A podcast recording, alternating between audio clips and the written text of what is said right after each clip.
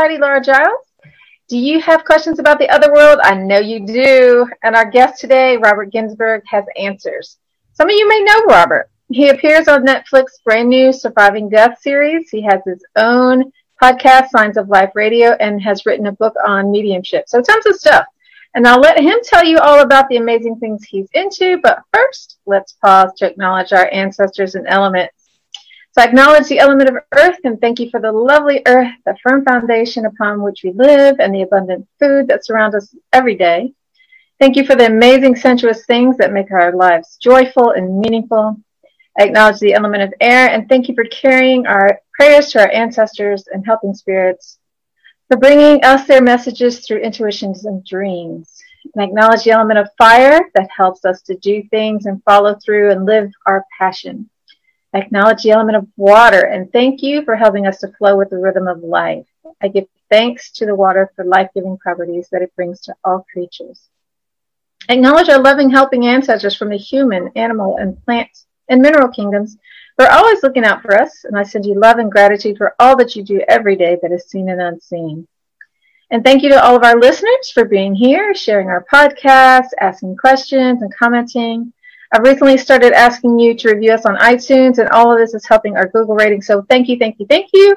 If you'd like to help with a financial donation, you can do that on our website at pansociety.net. So thank you all so much.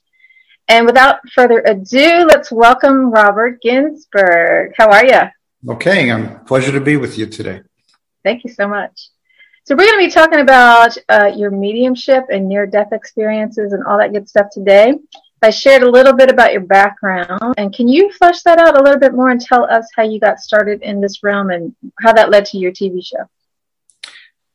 Well, um, it's a long journey. Um, you know, uh, years ago, I, I, was leading a uh, very materialistic life. You know, I had the the toys and and and the, and the ha- big house and all that stuff, and uh, I um, life was moving along. Uh, then one evening, well, actually, it was three o'clock in the morning. My, my wife, Fran, popped up um, trembling and shaking, and she said something horrible is going to happen today. And I said, well, "What does that mean?"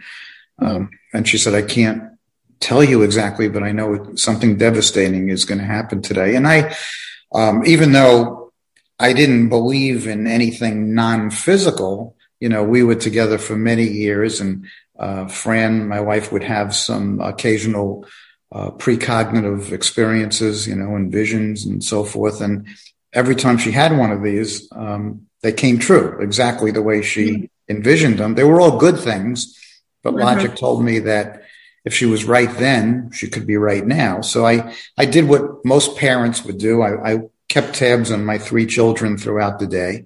Um, one was already um, in in college. The other one was getting ready to go the next day, and my youngest one was working a part time job.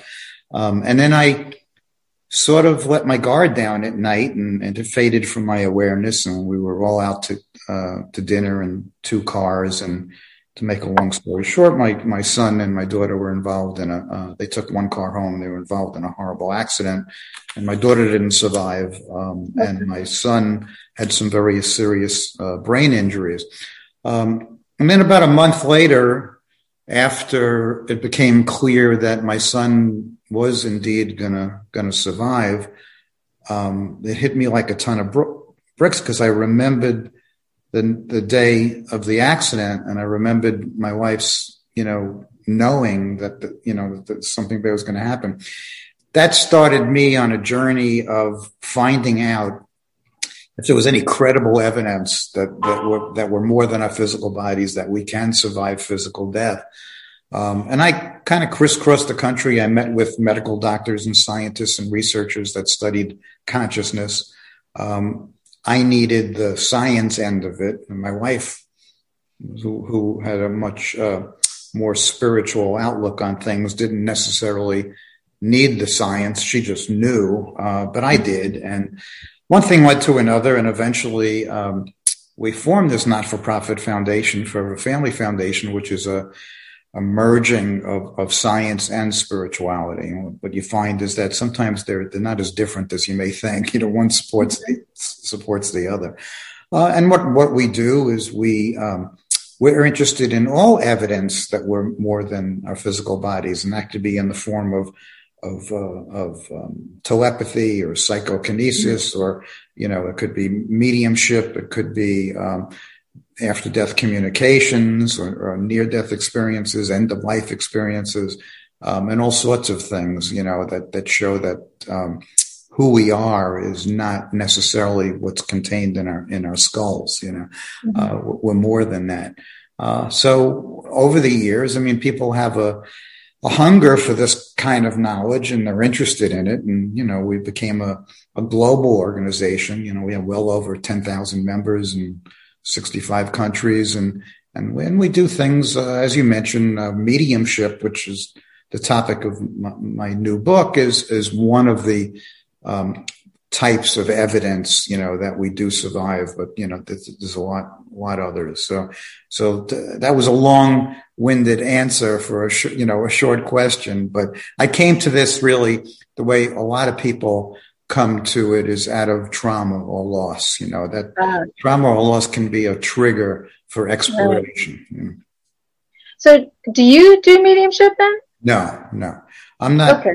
I'm not intuitive at all. Um, although I do believe that we all, we all are um, intuitive to some degree, you know, some uh, more than others, you know. Um, I um, would receive after my daughter's passing, probably over the course of the next seven year, years or so, I received um, 70 dream visits from her. Um, oh, wow. And um, so I, am useless when I'm awake, but when I'm in that REM stage of sleep, somehow um, I, there's a conduit, you know, which she could get through. And, you know, dream visitations are different from so-called normal dreams. You know, normal dreams tend to be disjointed and kind of fragmented and all over the place. You know, in a dream visitation, uh, the the entity um, in, in, spirit that's coming through um, appears to you like they're in front of you. I mean, you could see them, you could touch them, you could talk to them, you could smell them and kiss them and so forth. So um, they're quite different, and they stay with you uh, forever. I encourage people, if they're lucky enough to ever get one, you know, to journal it and write it down so they can uh, refer to it, you know, later on. For sure. So could you, is it possible to ask for one? Yeah. I mean, most people that are successful at it set their intention. You know, they might uh-huh. say a prayer or or, or, or some sort of uh, words of, of, of, encouragement or intention. They put it out there and they invite their loved ones and spirit to come through. Um, that happens um, as well in different in, in mediumship. You know, it's it, you set their intention. There's such a thing called uh, electronic voice phenomena where people set their their their intentions for that. So I think it, intention is important in no matter what you do because you know we're entities of thought and energy, uh, and what we put out there. Um, uh, it gets put out there in, in, a, in, a, universe that's connected, you know. So mm-hmm. uh, people, uh, it sounds strange to to some people that concept, but to some degree we call we all come from that same spark of light and uh, and we are we are connected and science is um, starting to to to show that i mean you take a um, scientists that study um, quantum fields you know know that if yeah. you take if you take uh, two particles and, and you shoot them at the at the speed of light in opposite directions of the universe and you you change the spin on one of the particles the other particle matches it, you know, and does the same thing. Like how how is that possible? But another example of how you know everything is connected. Yeah. So um, I'm glad you talked about intention um, because I think that's really important. So just to give you a little back, background on me, so I grew up. Uh, I'm animist, been animist since birth. And so the whole idea of spirit contract or contact, that's just something I grew up with. It wasn't like anything weird. It's, you know, somebody has a spirit story. It's just like, okay, you know. Right. Um, so given that, um, I have done paranormal investigations with teams and, and equipment and all of this stuff, and they, there's all kinds of activity. So I live in Richmond, Virginia, which has got tons of active spaces all over the place. And people's getting activity, you know, and you can see them and it's captured. And then as soon as I get there, it stops. Now I'm there because I want to see it. You know, I believe in it, but it never happens around me. Any idea what's going on there? Well, you know, all these things that are non-physical things, they're they're spontaneous in nature, which which makes it um, very difficult to study in a laboratory setting or in a clinical atmosphere. Um, and uh, again, in science, you know, when we we kind of when we observe something, we, it collapses. You know, where it was in a, a, wave state. You know, once we observe it, uh, it changes. You know, its state. So sometimes these things happen. You know, I, I, saw that when I mentioned electronic voice phenomena. You know, studying this, you you know exactly what that is, and um, uh, it, it's strange because, as you know, when these uh, uh, electronic voice phenomena uh, messages are captured, you can never ever hear them live as they're being recorded. Right. You right. only hear them on playback. It's the same mm-hmm. kind of principle, you know. Um, it's you know, uh, I don't know the, the, the true answer to that, uh, and and it's frustrating to a lot of people, especially to scientists and researchers, you know, that they try to um, to, to study these things uh, using scientific protocol, and it doesn't always work, you know. So right, um, yeah, you know, and and and some of us happen to be receptors for these things. I mean, I have a a, a friend that's a um, she also happens to be a, a medium, and she's been experimenting with electronic voice phenomena for 15 years, um, and she. Um, you know, gets. I know people that try for years and never get anything you know, oh, virtually every every time she turns on the recorder, she gets something. You know. Right. Um, right. And, yeah, uh, I've never been. Yeah, there's you always get stuff. I've never been in an investigation where we never got it. Well, no, I take that back. So, so I was in a, a seance uh, at a haunted house. You could feel it was just it. It was a, a Civil War place that had been used as a hospital. Energy was really dark and heavy. I'll call it heavy, not dark. Um, when we came in, it's an old house. It's not used. It, it's not in consistent use, and um, you know sometimes there's funky smells in there. And I thought it had a plumbing problem when I came in, but then the next day it was upstairs, and the next day I went back and the smell was somewhere else. I'm like, okay, that's not a plumbing problem. That's that's something else. so there's lots and lots of energy, lots of stuff there. Um, and we had a seance there and got nothing. Nothing, not anything, not on any recorder, not on anything. Any ideas what's going on there? No, you know, people have been experimenting, you know, with f- physical mediumship. You know, mental mediumship is what everybody's familiar with. You know, it's a, it's a telepathic process. The medium is communicating with the discarnate entity. Um, it's still telepathy. It's a, the person, one of the parties right. involved doesn't have a body, you know, but they still have, have consciousness. So people, um, I know people that have had seances and, and, and physical mediumship. There's a lot of observable physical phenomena that appear, levitations, apports, you know, things of all sorts You've of. What, what was it? You've seen this? I've, I, have been, you know, I was curious about it. Um, because I've read so much of the literature and then there were some extraordinary physical mediums back a hundred years ago. Not so much today. There are some. So my wife and I traveled um, to see um, a uh, physical medium. He's from Germany. Um, and because I, I was just curious about the process. And the problem is that most of the physical mediums insist that the, the seance be conducted in darkness. So there's no way for you to evaluate whether what you're experiencing right. is extraordinary and real or it's a fraud, yeah. and you can't tell. In the seance that you know, physical uh, mediumship seance that I sat in, um, they have. Um, I was, you know, they, they call it a trumpet. It's sort of a cylinder that's made out of mm-hmm. cardboard. You know, so that's what they used back in the day. Um, mm-hmm. I got wrapped in my, my head in my body with that 15 times during the seance. Um, and I, and I saw, um, you know, various, you know, different lights, uh, you know, this, this, saw some ectoplasm, which is another story. Oh, wow. You know, but the, but the problem is I could not make any independent, unbiased judgment because it w- I couldn't see anything. So mm. either, either it's, it's, um, amazing and, and evidential and extraordinary, or it's a fraud. And I can't say one, one way or another, you know.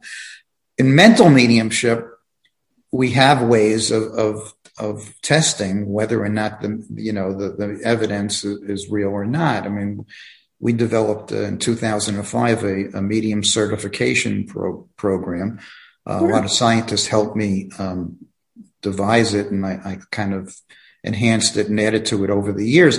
But we put mediums in in a in a situation uh, under controlled conditions, and I train sitters and I teach them how to score evidence. And based upon five readings that they do, we can determine the, their, the percentage of accuracy that they have. So, you know, and it's proved out to be, you know, successful over the years. So, um, those things, you know, there are certain things that you, you can measure, um, and, you know, certain things that, that you can't. You can't force these things to happen, as you see. I mean, you can't will them to happen. matter of fact, this, the evidence seems to show that they happen more often when you, you know, you, you can set your intention and then let your intention go, you know, like don't, don't focus on it and try to force it to happen. You know, that, that inhibits the process. But if you just put the thought out there into the universe, somehow that seems to help. How about in reverse? Let's say that I live in an active active house and I don't want any contact. Can I can I do that? Um, sure. I mean, um, you know, it's, it's, something that I ask. Uh, people often ask uh, mediums, and I get asked that question too. If mediums can turn off, in the mm. so they're not open and they're not receptive to information, and um, and a lot of them will say, yeah, they either ask their guides or they, you know, set their intention for no information to come through.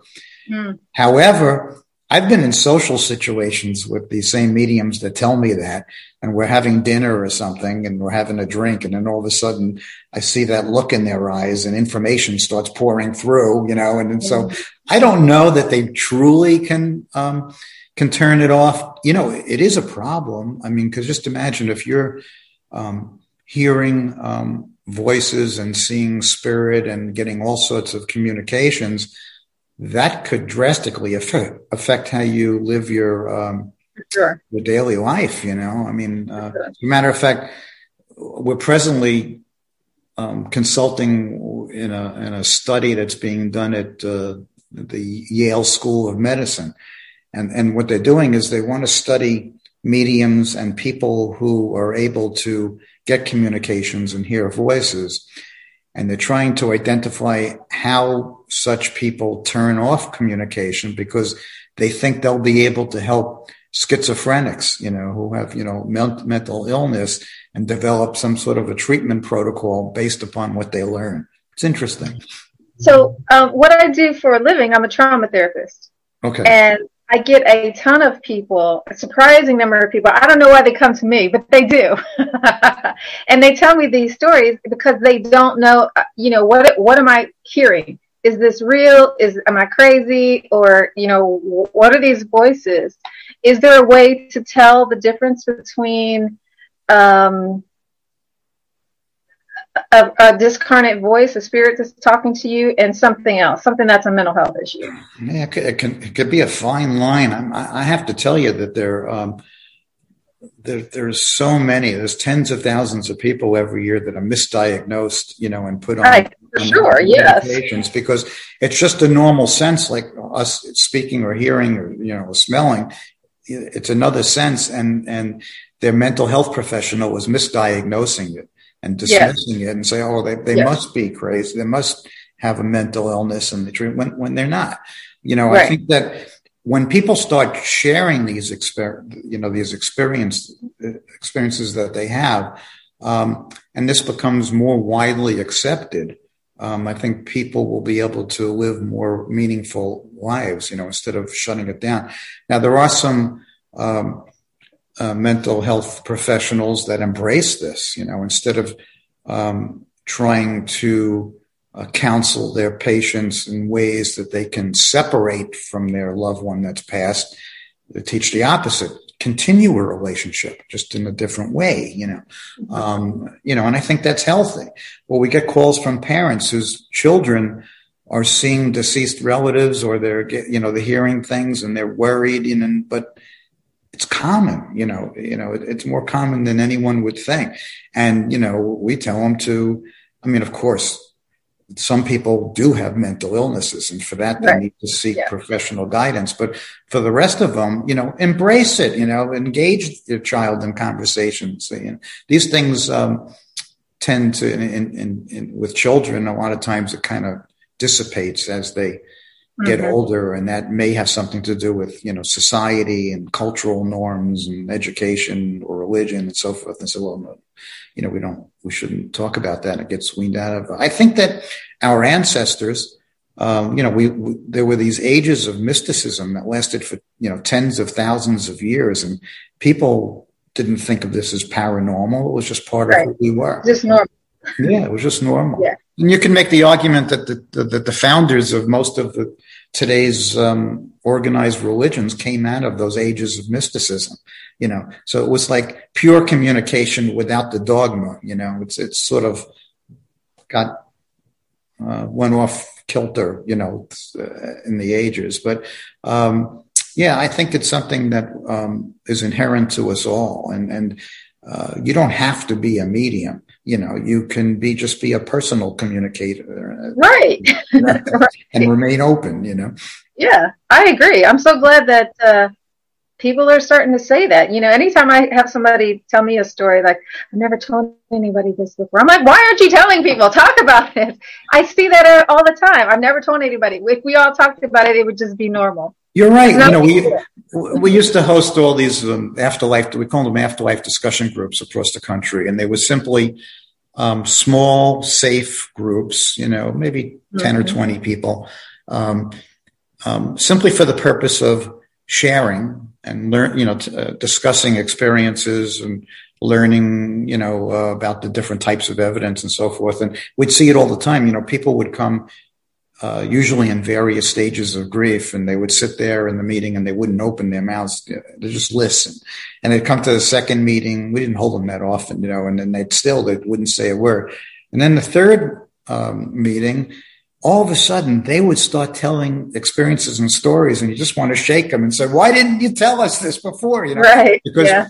they had to determine if we were safe, you know, and and that, it's a uh-huh. shame, you know. It's like because people are judged and labeled, you know, when, when they talk about these things, you know. Mm-hmm. I, um, I can recall a time, uh, not long, uh, about two years after my daughter passed, I went to a medical doctor who was a friend of mine. I don't remember why I went there. It was for something. And, and, uh, he greeted me and he asked me what I was doing. And I said, you really want to know? And he, he said, yeah. And I said, well, I'm studying survival of consciousness. So he looked at me and he said, okay. And we go talk some more. we're talking about 20 minutes. And he says to me, can I ask you something? He says, what's survival of consciousness? So I start telling him about all this stuff that we're talking about now.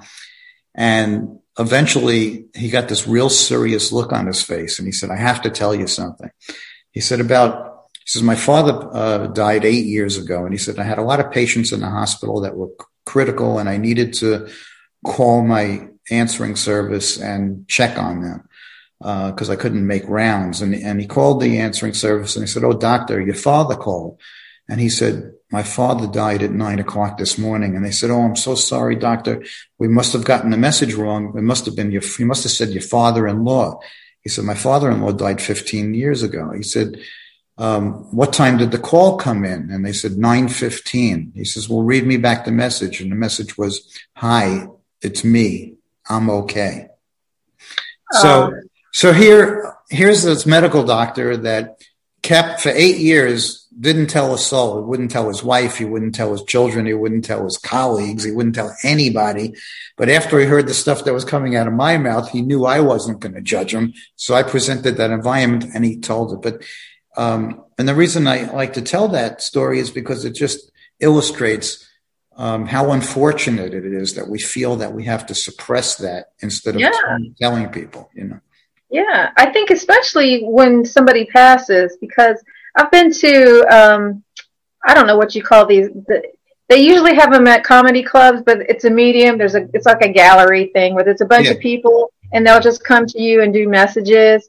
And people come there almost always because somebody has died and they just want to know they're okay. And they're just crying and you know, there's such a such a relief, I think, well, to hear something from them. Yeah, mediumship can be very uh, uh, transformative, you know, in grief. But on the other hand, they could do a lot of damage, you know, because uh, and that's I cover this extensively in the medium explosion because um, the you know people that are, as you mentioned, you know, they're in, some of them are in horrible grief. It's very raw. Yeah.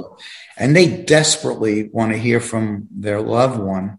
Um, and they'll make anything fit. You know, they'll hear something different than what the, you know, the mediums are, are saying. And uh, sometimes mediums use various techniques like cold reading techniques, you know, where they'll, they'll size you up based, based upon your appearance and your age and your ethnicity and, um, you know, let's say general statements, you know, and, you know, all to, to fool you into believing that it's communication is really taking place when it's not, you know, on the other hand, um, there are some, uh, mediums um, that are out there, and especially the ones we've certified. A lot of them have gone on to fame and fortune, uh, but um, uh, they um, are very, very consistent and they don't resort to any uh, tactics. You know, today we live in this age of Google with a click, with a click of a mouse, I could find out half your life story, you know, so, you know, mediums yeah. can find out all, you know, didn't a hundred years ago that didn't exist, you know, but today mm-hmm. it's a real problem. You know, we try to train mm-hmm. people what to say, how to react, not to divulge information, you know, don't feed the medium, let them tell you, you know, because it's much more powerful that way, you know. Mm-hmm. So if I give you a message, um, and I say that, um, you know, I have your grandmother here and she's telling me that she loves you. Okay. Well, that, that's so general and it's a message. Right. How many grandmothers don't love their grandchildren, you know? So, but if I came to you and I said, Oh, listen, I have your grandmother here, uh, Rebecca, and your grandmother's name was Rebecca, uh, that, that's, that's more evidential, you know, and, right. and we score yeah. these things. We score evidential information higher than just general stuff, you know? Yeah. Yeah, I'm glad you brought that up because that's, I mean, I'm saying yes, believe, believe, believe, but there are crack, uh, crockpots, uh, crockpots, crackpots out there yeah. who, who are just totally unscrupulous. And I do think, you know, you can get taken advantage of if you really want to see it and really want to believe it. Yeah. I, you know, I had a, years ago, I had a next door neighbor, and, and unfortunately, her husband passed in, a, in an accident at work, and um, she knew what we did, you know. So she asked if um, if uh, she told us of two experiences. One, she went to a you know a lot of people misuse the term psychic for medium. It's different, mm-hmm. but she went mm-hmm. to a psychic, and the psychic psychic told her that she was cursed, and before she knew it she bought curse removing candles for the tune of five thousand dollars. Oh you know, God. Could you imagine that? And this was an intelligent, prof- professional woman, but it just shows that she was in such grief that she was very vulnerable, you know? Yeah. Um, you know, so, and she also told me that she had an incredible reading with a medium and she recorded it and she asked me to listen to the recording so I can evaluate it. And I did. And she was shocked because most of what she thought she heard when we played the tape wasn't actually said, you know. So you kind of just yeah. things. So, so it's it, it, it's something to. It can be treacherous, but um, I've you know we hold these uh, grief retreats, uh, one of which was depicted in the Surviving Death series, you know, on Netflix, and and and, it, and it's just uh, sometimes it's it's amazing. You see people arrive on Friday and they're in such sadness they can't even speak, let alone you know smile. And then Sunday night when they leave, they're hugging and they're kissing and and they're talking and there are smiles and what you know that about says it all. You know, it's it's terrific. Mm-hmm. Do you ever get anything that's just like hilarious happen, uh, either as you're investigating or or just some funny ghost stories? well, you know, most of the stuff, you know, happens. The mediums reported a lot of stuff. I put a bunch of that stuff um, in my book, but um, yeah, sometimes they're even shocked, you know, with the information that it, that it is funny. Some of which I put some X-rated ones in the book. I can't even repeat them here, but but um, yeah, sometimes because it's it's a question. That question I posed to mediums. You know, I said, "Tell me something, you know, hilarious or extraordinary," and and they all have you know different stories of things happen. There are also things that are shocking. There's, there's one story I have in the book of a, a medium that's certified by us, um, and she was doing. Uh, this is not a funny thing. It's just an example of the, how mediums, uh, how people in spirit keep tabs on what's happening in, in our real lives. She was doing a reading, the medium for a woman in her home, in the medium's home, and she was bringing through this the the woman's deceased mom, and she was giving bringing forth all this um, specific evidence. So you know the woman knew that the connection was made, and all of a sudden the medium said, "Wait." Your mom is showing me one shot fired, two shots fired, one dead. You know, and and, and the woman is sitting there saying, "Oh my God, what are you, you medium? You must be nuts." You know, my mother would never say anything like that.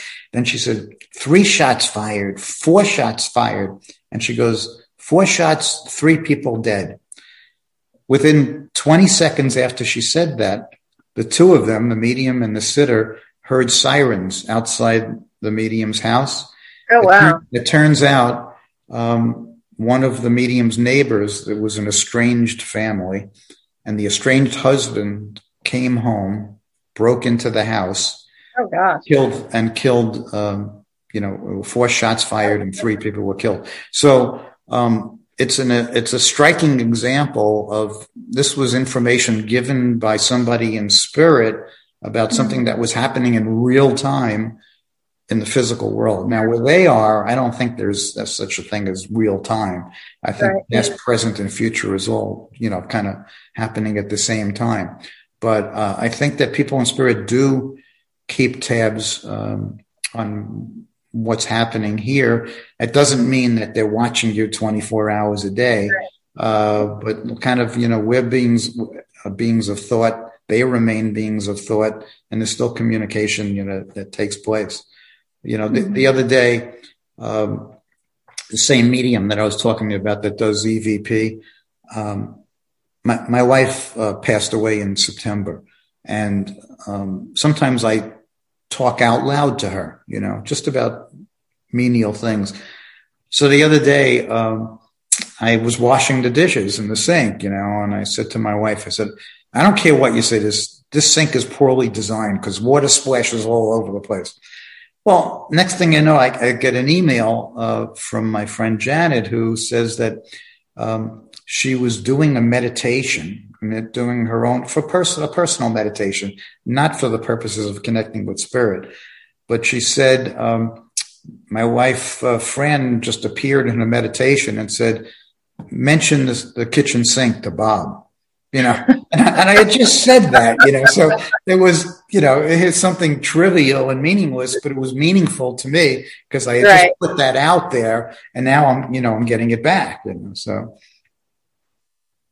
So do anybody, do you have, do you have any stories of um, like psychic detective stuff? Like um, when I was in this gallery uh, reading, there was at least one person in the audience who was, who had had somebody murdered.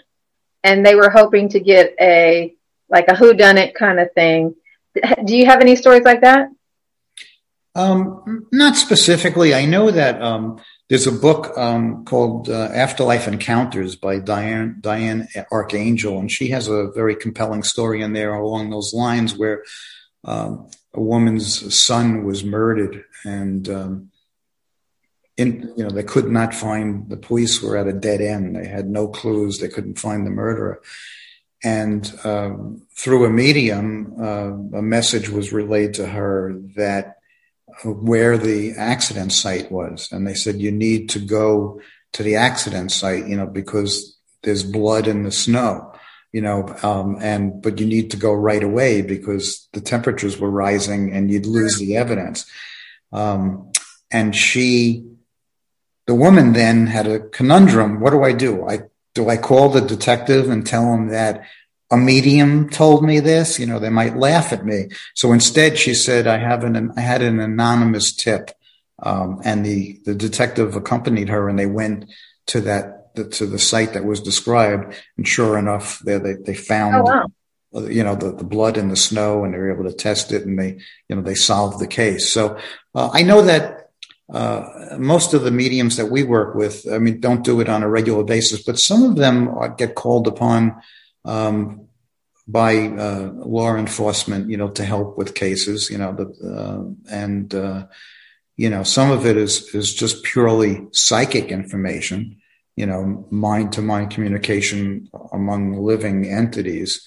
And some like the story i just mentioned comes from you know somebody uh, in spirit. So sometimes they're using their psychic abilities sometimes they're using the mediumistic abilities. But um, yeah those things happen all the time and and not and even without mediums you know sometimes people have these these precognitive dreams or these information that comes to them in a dream and they wake up and and you know turns out to be true i mean how many people um, decided not to go to work the day of the 9-11 because it just it just didn't right. feel right you know so i mean yeah. you hear these stories through the ages of, of um, just getting this we call them gut feelings but um, you know uh, who knows where they, they you know where they emanate from but we're we're uh, antenna for for for information mm-hmm.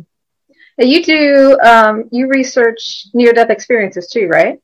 Yeah, we don't perform the research ourselves, but we work with oh. scientists that, you know, because because uh, we educate the public about the evidence that they pr- produce. I think that near death experiences are uh, very, very compelling, maybe the, the best form of evidence of life after death, because here you have people that they meet every definition of death. You know, they have no brain waves, they have no respiration, they have no heartbeat they have no uh, reflexes. You know, they are dead, um, and and and medicine says they're dead, mm-hmm. and yet, um, you know, we have these great resuscitative techniques now, and a lot of people do get brought back, and they come back with various stories of information that they couldn't possibly have known. You know, they report things like floating above their bodies and seeing what was going on and describing everything that was going on in, in, the waiting room, in the operating room, or being at a totally different location, you know, and meeting deceased loved ones and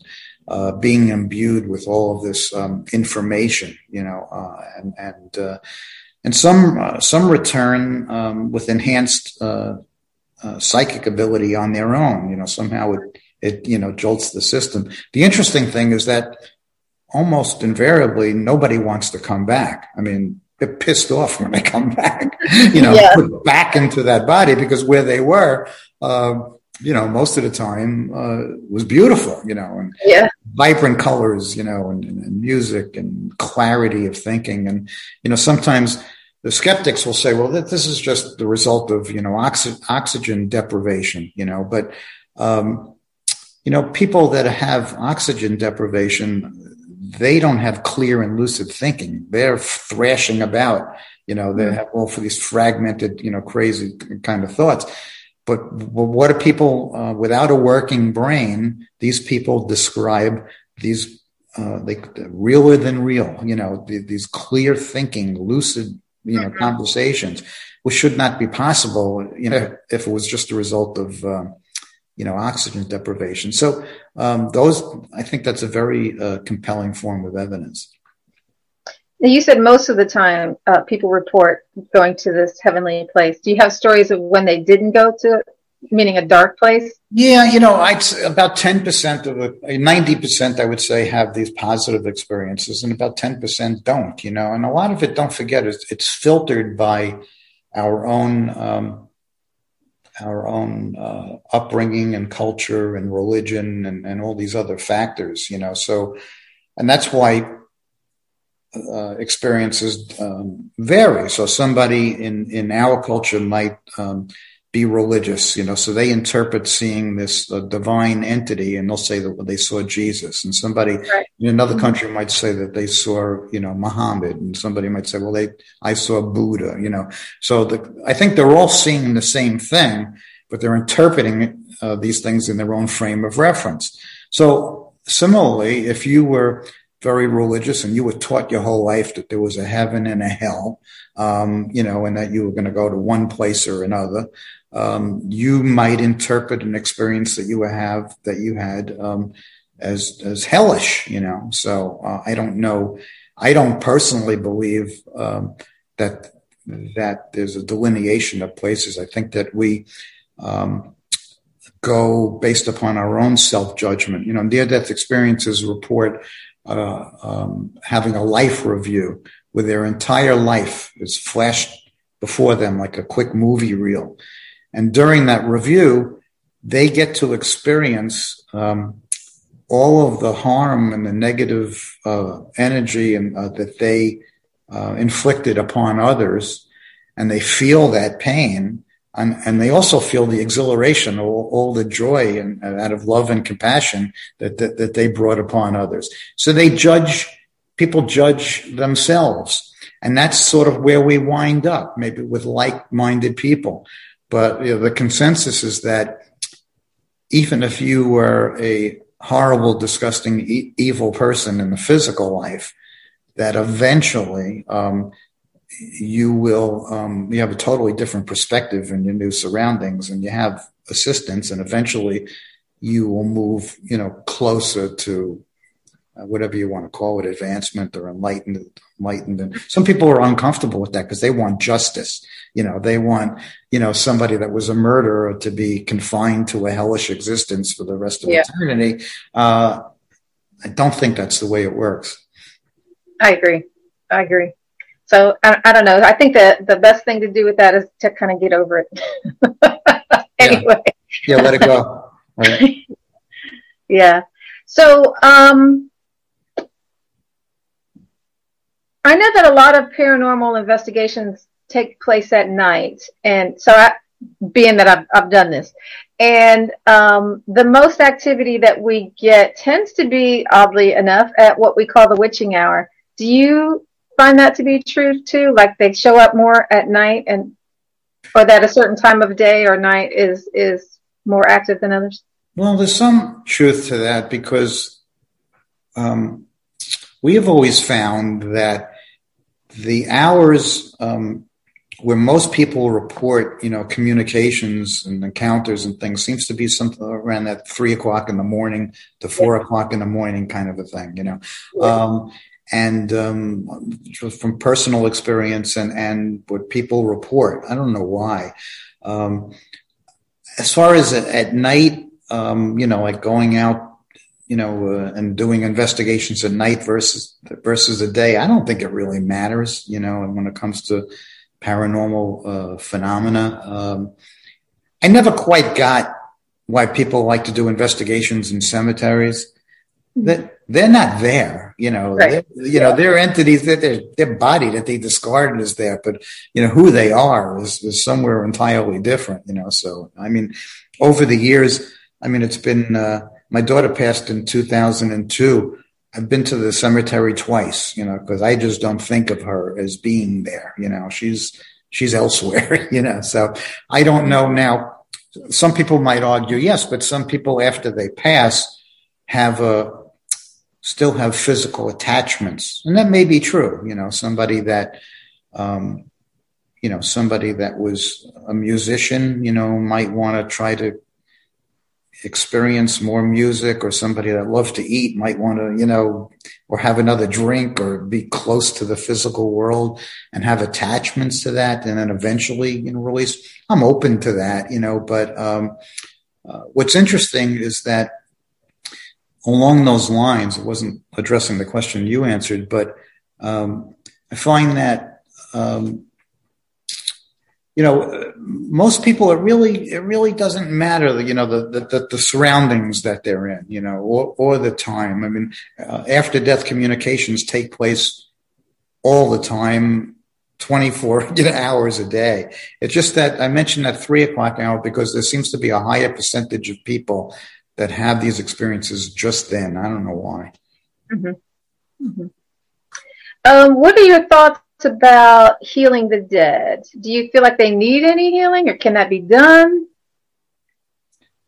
Um, I don't I don't know. You know, I don't know that we would do any healing from our end. Um, you know, I think that there are people on the other side um, that that help. I think that when people uh, are trying to communicate from the other side, they have mediums on their side too to help get messages, you know, t- to us. But um, but there's nothing wrong with um, expressing. The way I look at it is is is emotion is, is a conduit.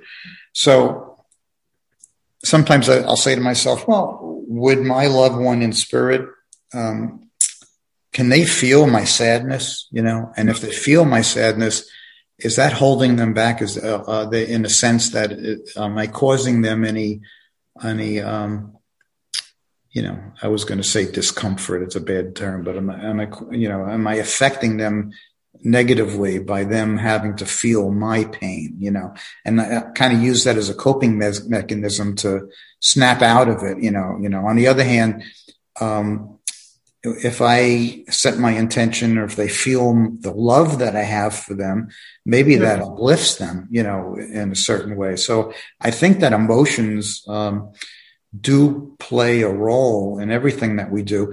Even the researchers that study psychic phenomena, when when there's a, a strong emotions or conduits for, for, for telepathic communication, you know, and various other phenomena. So, uh, and it could be that's why mediums work. Is that almost always there's a there's a love bond between the sitter and and, and the person in spirit. So they might use that emotion of love uh, to help them use it as a conduit to get information through. You know, information doesn't come, yeah, emotion doesn't come, you know, communication doesn't come through as often with people that don't know each other or, you know, don't have strong feelings about one another. Mm-hmm. That's awesome. The time has just flown by. Thank you so much for the chat. You're welcome. Um, can you tell our listeners more about your foundation, your book, and podcast? Anything you want to share about how to get in touch with you? Yeah, I mean, they, the the foundation is uh, forever spelled out words foreverfamilyfoundation.org.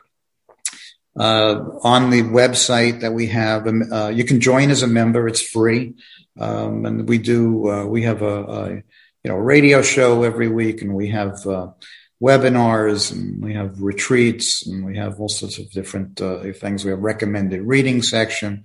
We have videos, so it's a good resource for learning about this stuff.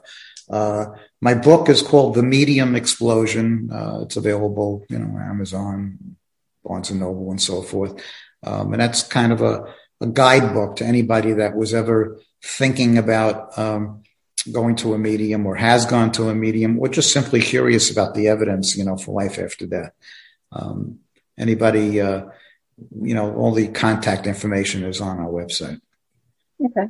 And is the um, uh, certified medium stuff also on that website? Yeah, there's a there's a section on mediumship and certified mediums, and anybody okay. interested in applying, there's instructions on how to do that. Oh, cool.